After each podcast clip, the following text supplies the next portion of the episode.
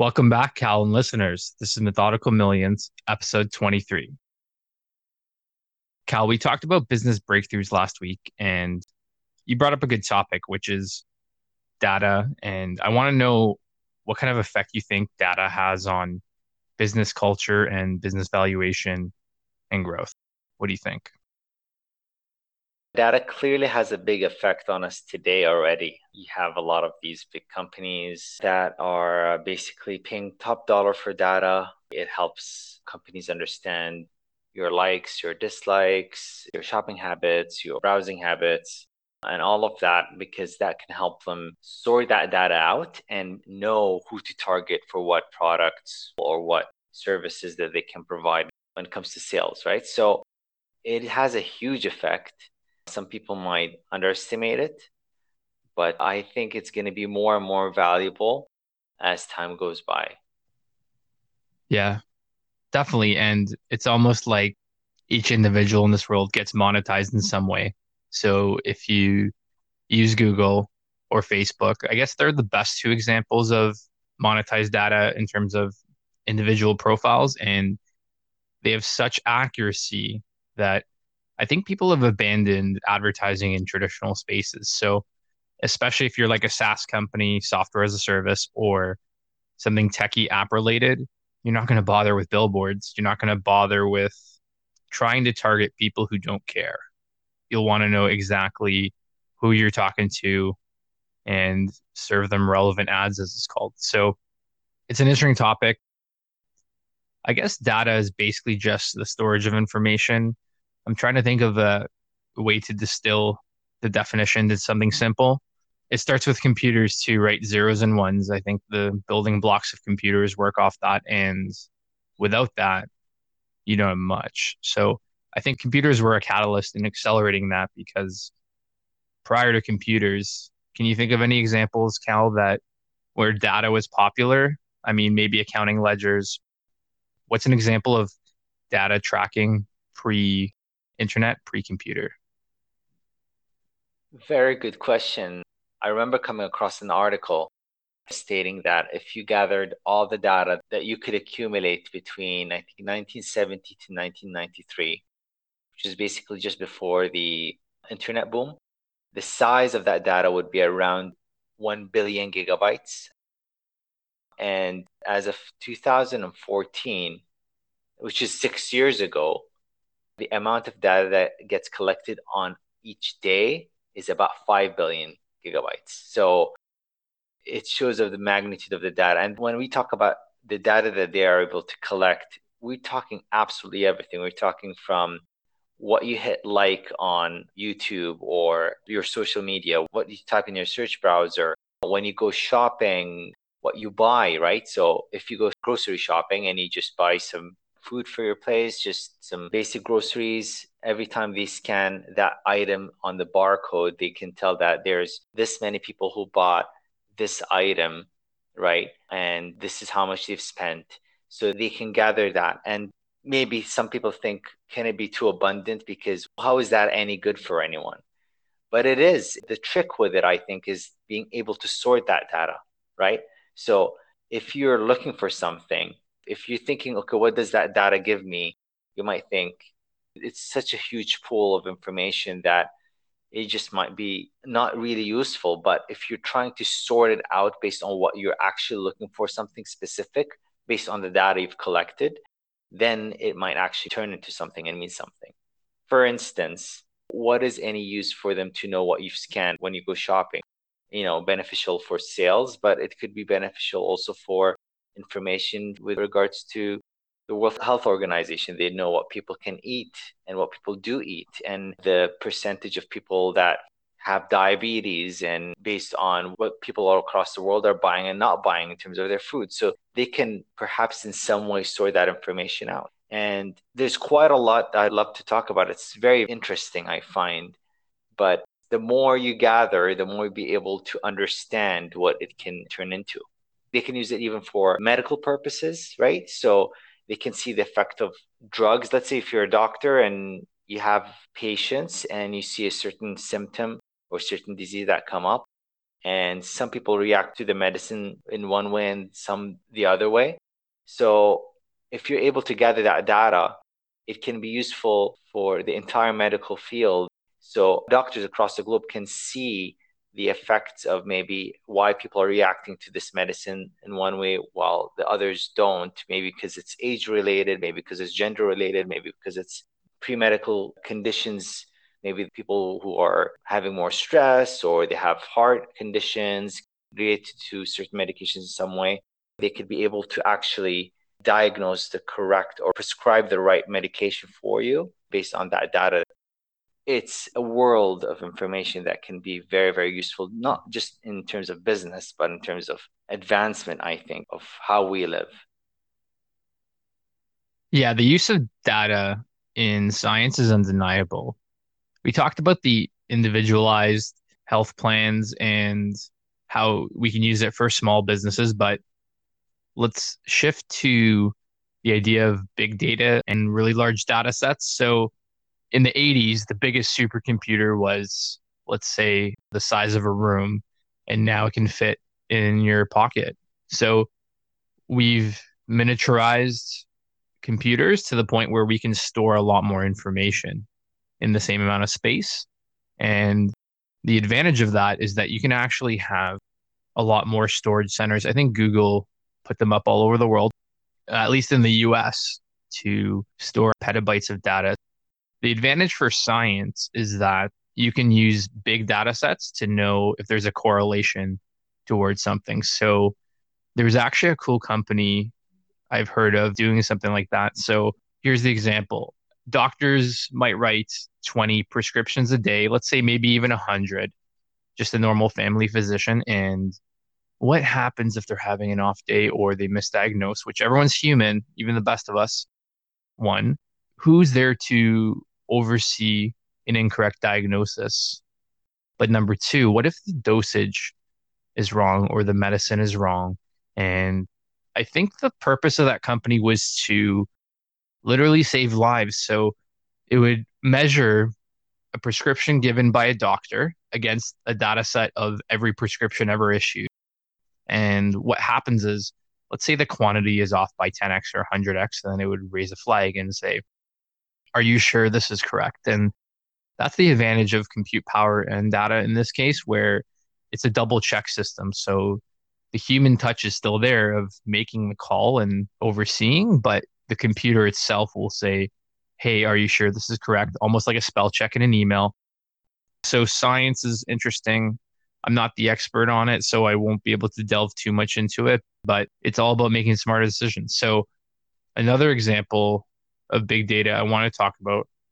So, as we get into self driving cars, data has become the main focus. And the last time I checked, you've got Waymo, which is owned by Google, and Waymo is testing self driving in a simulation. They are using a bunch of computers, and I think they actually use video game sims, almost like Grand Theft Auto or something, to go through their use cases. And you can actually speed up and slow down time to process things faster. And cars are trained to recognize objects. And the ground up approach is to label things. So if you ever google self-driving car images what computers see you'll see these target boxes. And what happens with these boxes is computers are recognizing them and people are manually labeling these boxes to say car traffic light light post person things like that. And this is very laborious,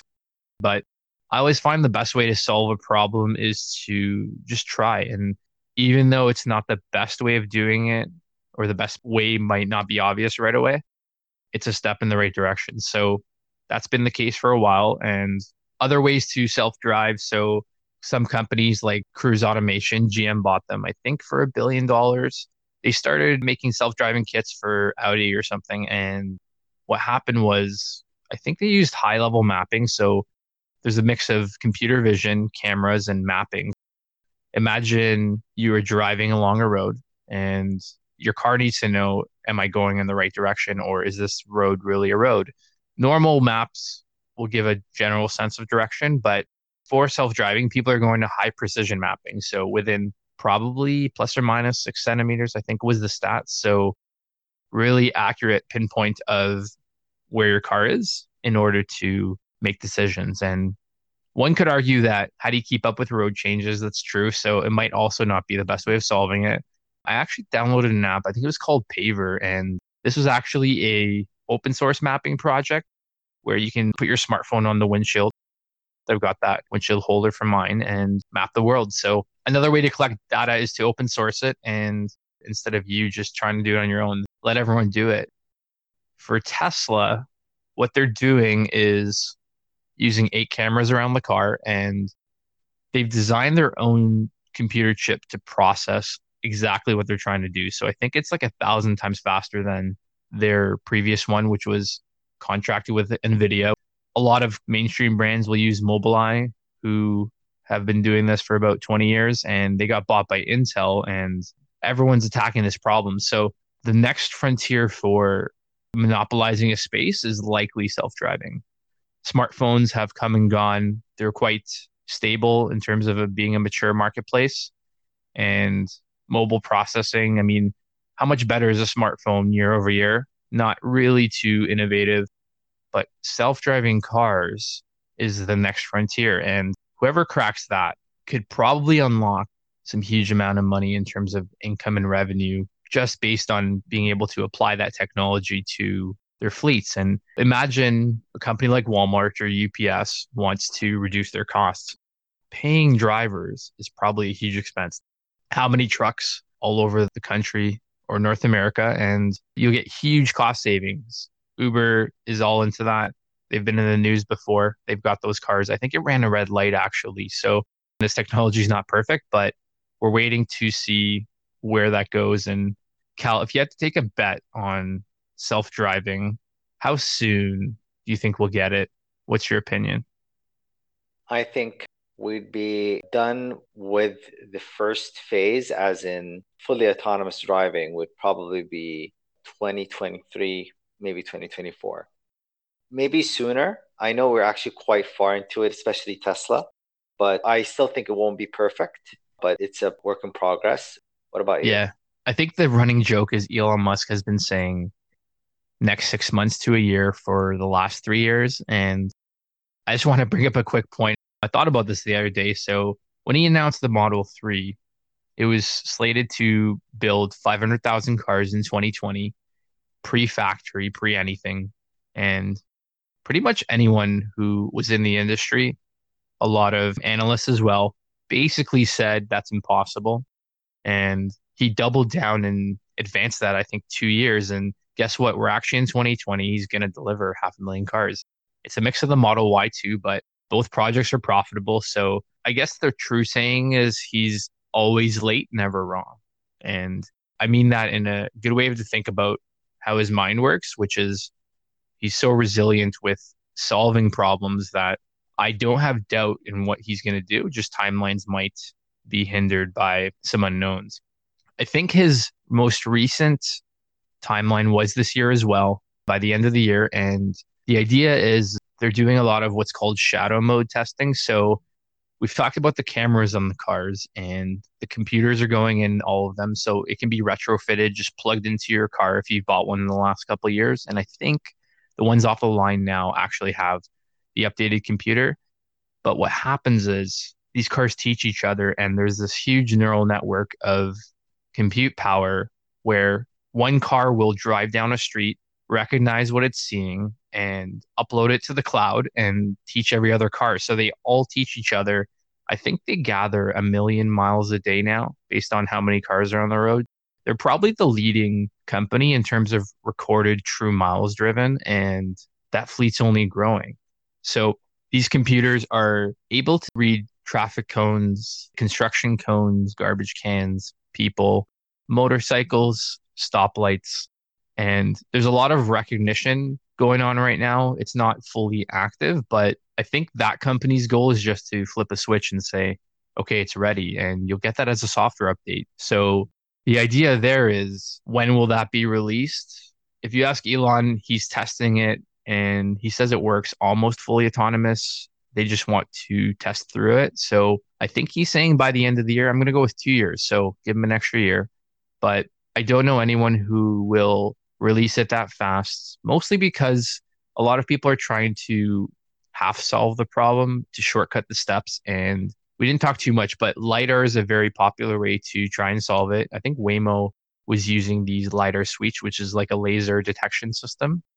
And the problem with laser is that it's very reflective. So as soon as you add any fog or rain or snow, it will start to reflect and bounce, and you lose the spatial awareness in bad weather. So even with cars I work with, radar can see through bad weather, whereas it's tougher with vision. It's tougher with lidar. So radar is a huge factor. I know both Hyundai and Tesla actually will read two cars ahead. When I heard that, I thought that was really cool. So it'll bounce under the car in front of you to sense braking before the car in front of you even knows it needs to brake. So the potential of self-driving to be smarter than people is the bull case here. The idea is the statistics will show less deaths per year. I think we're at 30,000 a year in the US right now and if that drops by 10x, who would not want self-driving? Why not? It's all a bonus in my book. So if we can get our time back and not have to drive, my commute's about half an hour some do, I think, an hour, hour and a half. That would be life changing, almost like taking your own personalized bus and you can do other things. So, what do you think about artificial intelligence, Cal? Let's talk about that. A lot of people are using, I guess there's a lot of buzzwords we can unpack here. So, there's machine learning and artificial intelligence. Are you a fan of where it's going? What are your thoughts? I got mixed feelings about it overall, yes, I'm quite optimistic. I'm quite excited of the perspective of AI. I just want to touch on a couple of things he said on self-driving, just to give our listeners an idea of how much that affects us. First of all, it's very fascinating. Thanks for that, John. It was very eye-opening, and they are quite ahead of all the other manufacturers where others are doing like a peer-to-peer driving. But I just wanted to add that for those who don't realize how important that is, it's not just the fact that I'm just going to be sitting in the car and maybe doing some work while the car drives. It's the fact that they can gather that data and they can know if there's a traffic jam every day at this time on this street, then by collecting that data, they can actually know how to avoid that, reduce that, and cars can drive around it generally and avoid it and save even more time. So it is huge. Like I said, it creates more efficiency in terms of time, in terms of consumption of energy. Your car won't drive as much to get to where they need to be. So it's very, very fascinating. I just want to thank you for bringing that up. But back to AI. AI is huge. And the reason I have mixed feelings about it is the fear that AI can eventually take over and we have like a Terminator kind of scenario where robots take over the world. And in theory, that's not impossible, plausible, if anything. But I came across a status that did a competition or a kind of a study where they put in a fighter pilot against AI to do a dogfight in a simulated environment. And the AI computer beat the very well skilled fighter pilot five to none. So it just really shows you how capable that thing is and does it by gathering data and it can understand the behavior and it can anticipate moves it can predict moves. It keeps learning and it teaches itself and that's the thing. It doesn't really forget because it just gathers that information. So basically everything we use today in terms of computers phones apps even videos everything is in zeros and ones that's the coding behind it. But with quantum computing which can really advance AI even further, is not as black and white as that. So it has a bit of a gray area in the sense that it can find things in between. And quantum computing, which can actually solve a problem that would take your traditional quote unquote supercomputer about 10,000 years to solve. And it would solve it in a matter of, I think it was one minute and a few seconds. And it's still under testing that's how fascinating it is and makes you wonder how much of a leap will that take us? It will learn things that we'd be years behind just to learn. So the prospects and the potential of it is huge but it's a double-edged sword. What do you think about it? Yeah it's almost hard to wrap your mind around it and with quantum computing i guess there's two different states at the same time and it's not just zeros and ones. I think it's both. So the implications are in things like cryptography. Every modern cryptographic code that we use to secure things like websites, banking, and passwords will likely all be solved in hacks. So I've heard that with quantum computing, they get figured out. So it'll definitely be a leap forward in terms of how fast things can be solved. And the truth is, I really can't comprehend what an effect it's going to have until it's here. We won't see the use case. Just like the internet took 25 years to mature and go to mobile, connect the world, it could take some time. But when it comes, I think one thing is true our lives will be changed forever, just like they were with computers and how we're connected and how we consume information. All that will definitely change. Similarly, though, I'm sure we'll come up with new versions of ways to protect ourselves, and people are quite creative. So there's no discounting the existential change AI and quantum computing and all that stuff will have. Speaking of your fighter pilot example, I think it was called DeepMind. There's that company Google bought, and they've got these iterations of their own version of AI, which is Alpha Zero. And take a game like StarCraft or chess or all these little games that people master. And I'm talking, you'll take the top 10 people in the world who play competitively, who can outsmart any person who's willing to try and spend the time. And they're on average the best at it. The thing with AI is you don't actually give it instruction. You just give it inputs, which is, let's say, on a keyboard, left, right, up, and down. And somehow it'll look at the screen and learn on its own. It'll watch and learn and figure out the rules. And it's almost very sci fi to think about, but eventually AI tends to outperform people. And I think in one case, the AI actually played eight of the top 10 people at once and still beat them all. So it takes time, but the best way to think of it is humans are like people running on the side of a road You've got someone like Usain Bolt, who's the fastest, and as fast as we can go, we're constrained to our bodies. We're constrained to a fixed amount, plus or minus.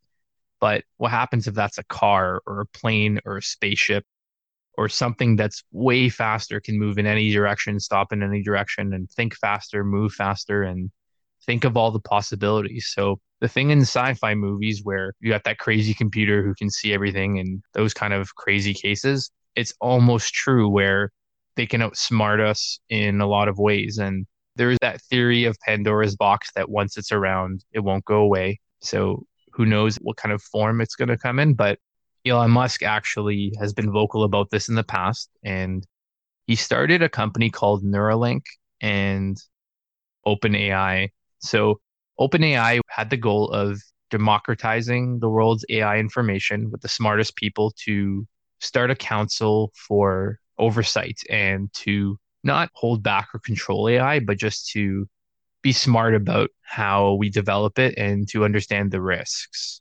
Because the fundamental belief there is that once it's around, it won't go away. And almost like setting a nuclear bomb metaphorically, we might be heading down a wrong path. And Neuralink is his company. Amazing how many companies he's got, but the goal of Neuralink is to embed AI into people. And before you go all conspiracy on us, let's unpack this for a bit. So, our brains are limited, our hands and how we interact with the world are limited.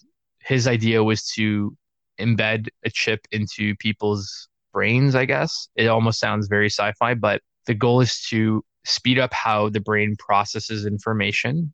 And the sole purpose of that is to not be controlled or lose your individuality. It's to give us an even playing field in the event that AI does get smarter. So his theory is that either AI is smarter than every person or there could be some nefarious person in the world who gets control of it and becomes the new superpower and enslave the rest of humanity. So it's kind of a really out there concept. But with Neuralink, what if you could augment your reality with an attachment to make you smarter, access the world's information? So, what's the analogy today?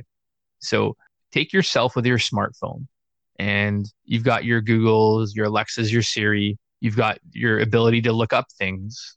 I mean, I can list so many things. I've done home renovation projects learning new things like coding based off of my ability to Google stuff on the internet and watch it on YouTube. So, how much smarter am I today than me 25 years ago? If you took me in this moment in time and transposed me then and said, okay, here's your life. And I'd argue I'm way smarter. And my ability not to memorize, but to look up and learn things as necessary is the true superpower. So as that speeds up on its own and we can learn and look up things faster, whether it's AI in a box or it's connected to us, as long as that information is shared and not held back to a certain amount of people, I think that is truly the big unlock that could enable us to do more and be more and all that. And I guess I want to kind of wrap up that thought by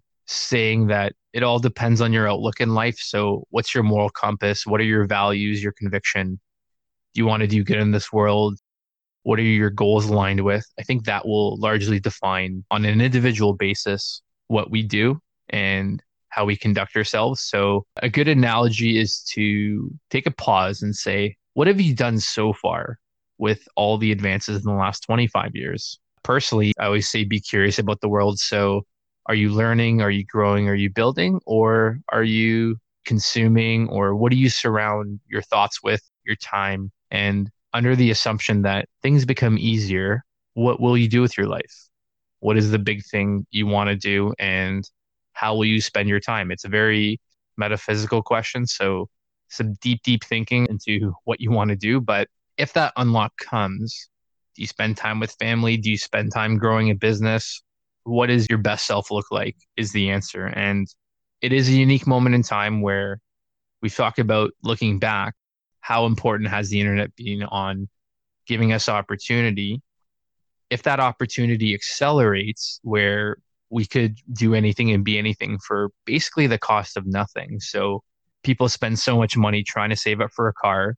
That's going to get commoditized into self driving, push a button, order an Uber, or the analogy of whatever company becomes popular. And same with a smartphone. Why do you need to spend tens of thousands of dollars on an education when you can open up YouTube? The democratization is the important takeaway here. So as long as it's open source, everyone has the opportunity in this world to learn and grow from that information, to use the AI, to use these aspects that make us all smarter. I think I'm for it. I think that is the way to think about it. Yeah, it's such a dense topic. It's great topic. I'm loving this, but it really opens up the better in us. It shows you can improve on a personal level, on a business level by having all that data or access to that data that can really push us as a species, hopefully to the better in the future. And because it's so powerful, that hopefully it can be put to good use for future generations. Exactly. I'm taking the optimistic view on it. I think it's going to bring a lot of excitement to the world and open up the possibilities for us. So, with that said, we'll wrap up today's episode. Thanks everyone for tuning in. That was Methodical Millions, episode 23. If you'd like to follow future episodes, you can find us at methodicalmillions.com or info at methodicalmillions.com for episode feedback. Thanks, everyone.